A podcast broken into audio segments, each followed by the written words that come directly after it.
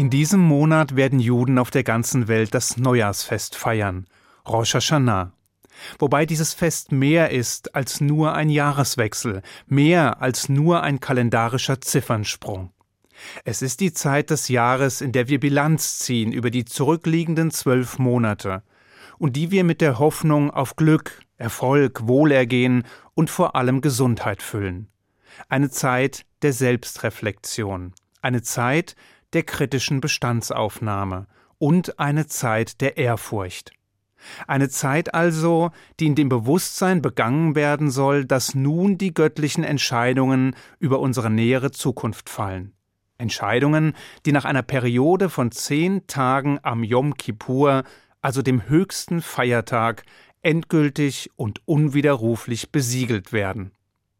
Zugegeben, Mittlerweile fehlen immer mehr Menschen die Antennen für den Empfang religiöser Inhalte, stellen sie sich taub für die Sprache unserer Tradition und lassen den Willen vermissen, die Melodien des Judentums zu erkennen und die Symphonie Gottes zu erfassen. Und doch ist an diesen Tagen des jüdischen Jahres etwas anders ragen die hohen Feiertage nicht nur wegen der ausgedehnten Gottesdienste und des besonders festlichen Essens heraus.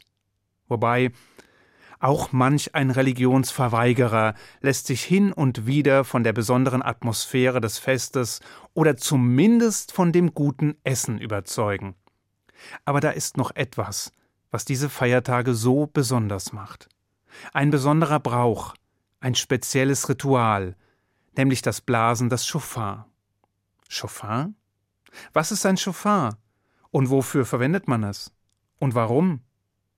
Um es kurz zu machen, das Schofar ist ein Widderhorn, mal klein und kurz, mal ausladend und imposant, mal eher gerade und mal stark geschwungen. Und in dieses Widderhorn wird mit einer speziellen Technik hineingeblasen, so dass unnachahmliche Klänge entstehen. Dabei ist das Schofar sicher eines der ungewöhnlichsten rituellen Gegenstände. Eines, dem immer noch die Aura des Urtümlichen anhaftet und das in einer Zeit rasanter technologischer Fortschritte wie ein archaisches Relikt aus längst vergessenen Zeiten erscheint. Und obwohl der Klang des Schofar für viele von uns ein Synonym für die hohen Feiertage ist, wird es eigentlich einen ganzen Monat lang geblasen. Und zwar in dem Monat, der dem Neujahrsfest vorausgeht, dem Monat Elul. Wenn zwei das gleiche tun, ist es allerdings noch lange nicht dasselbe. Sprich, es gibt einen wesentlichen Unterschied zwischen den beiden Spielarten des Schofarblasens, und dieser liegt in der Bewertung des Tuns. Das regelmäßige Blasen am Ende des Gottesdienstes im Monat Elul ist nämlich ein Brauch. An den hohen Feiertagen hingegen haben wir es mit einem eindeutigen biblischen Gebot zu tun. Denn im vierten Buch Moses heißt es, und der siebente Monat am ersten Tag soll euch heilige Berufung sein, ein Tag des Posaunenschalls soll er für euch sein. Und im dritten Buch Moses heißt es, dann sollst du Posaunenschall ergehen lassen im siebten Monat am zehnten Tag des Monats. Und es gibt noch einen banalen Unterschied. Schließlich kommen nur wenige Juden zum alltäglichen Gottesdienst, während die Synagogen an den hohen Feiertagen gut gefüllt sind. Nun wissen wir, wie ein Schofar aussieht und dass man damit ein biblisches Gebot erfüllen kann. Damit ist aber noch nicht beantwortet, warum das Schofar eigentlich geblasen wird.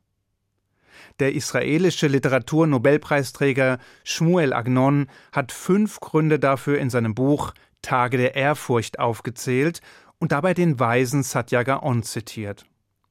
Erstens blasen wir das Shofar an Rosh Hashanah, weil dieser Feiertag den Beginn der Schöpfung markiert, also den Tag, an dem Gott die Welt schuf und über sie herrschte ganz so wie Könige den Trompetenschall hören lassen, damit ein jeder höre und wisse, dass der Jahrestag ihrer Regentschaft angebrochen ist.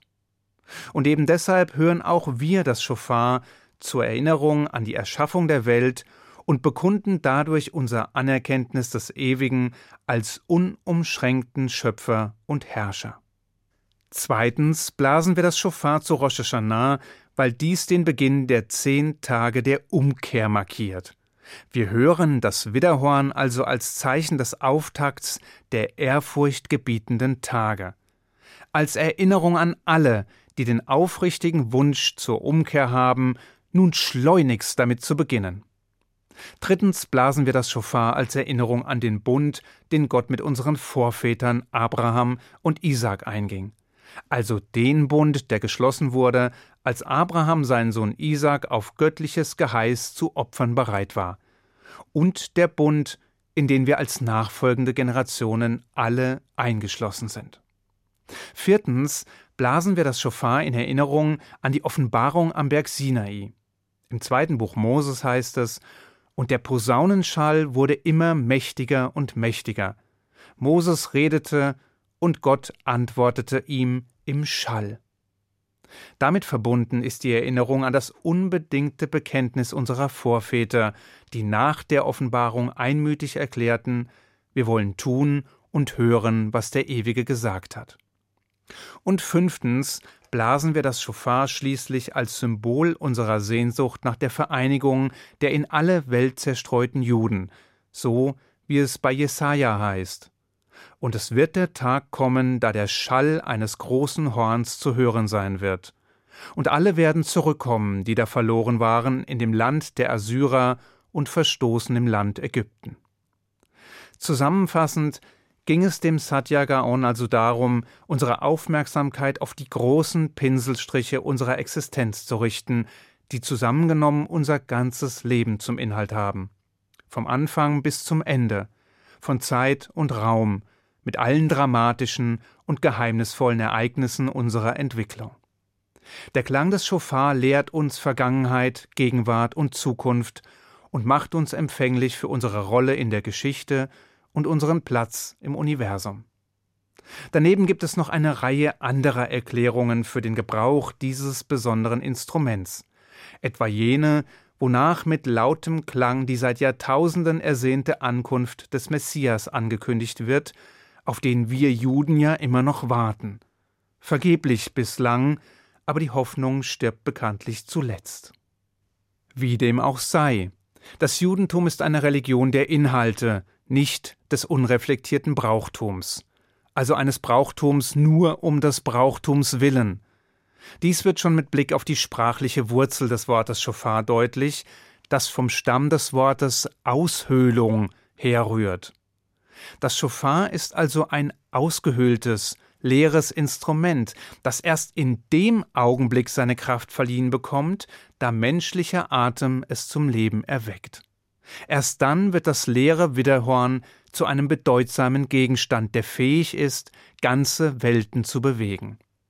Und genau so sollen die Menschen sich selbst verstehen, gerade an Rosh Hashanah, als einen leeren Gegenstand, der erst vom Schöpfer erweckt wird, der erst vom Ewigen mit Leben gefüllt wird, um dann seine eigentliche Bestimmung zu erfahren und dieser zu folgen. Eines steht jedenfalls fest. Gleich, ob man nun über die notwendigen Antennen verfügt, religiöse Inhalte zu empfangen, oder ob man für diese Melodien einfach taub ist. Der Klang des Schofar kann diese Unfähigkeit durchbrechen, kann diesen Unwillen überwinden. Es ist ein dermaßen eindringlicher, markerschütternder Laut, dass selbst ein religiöser Analphabet nicht unbeeindruckt bleiben kann. Ein Klang, der aufrüttelt, alarmiert, verunsichert. Es ist ein Ton aus den Anfängen der jüdischen Geschichte, aus den Tiefen unserer Zeit, ein Ton, der die Jahrtausende überdauert hat und uns mit all den Generationen verbindet, die vor uns da waren. Und manchmal, ja manchmal sagt solch ein Ton mehr als tausend Worte. Ich wünsche Ihnen einen guten Schabbat.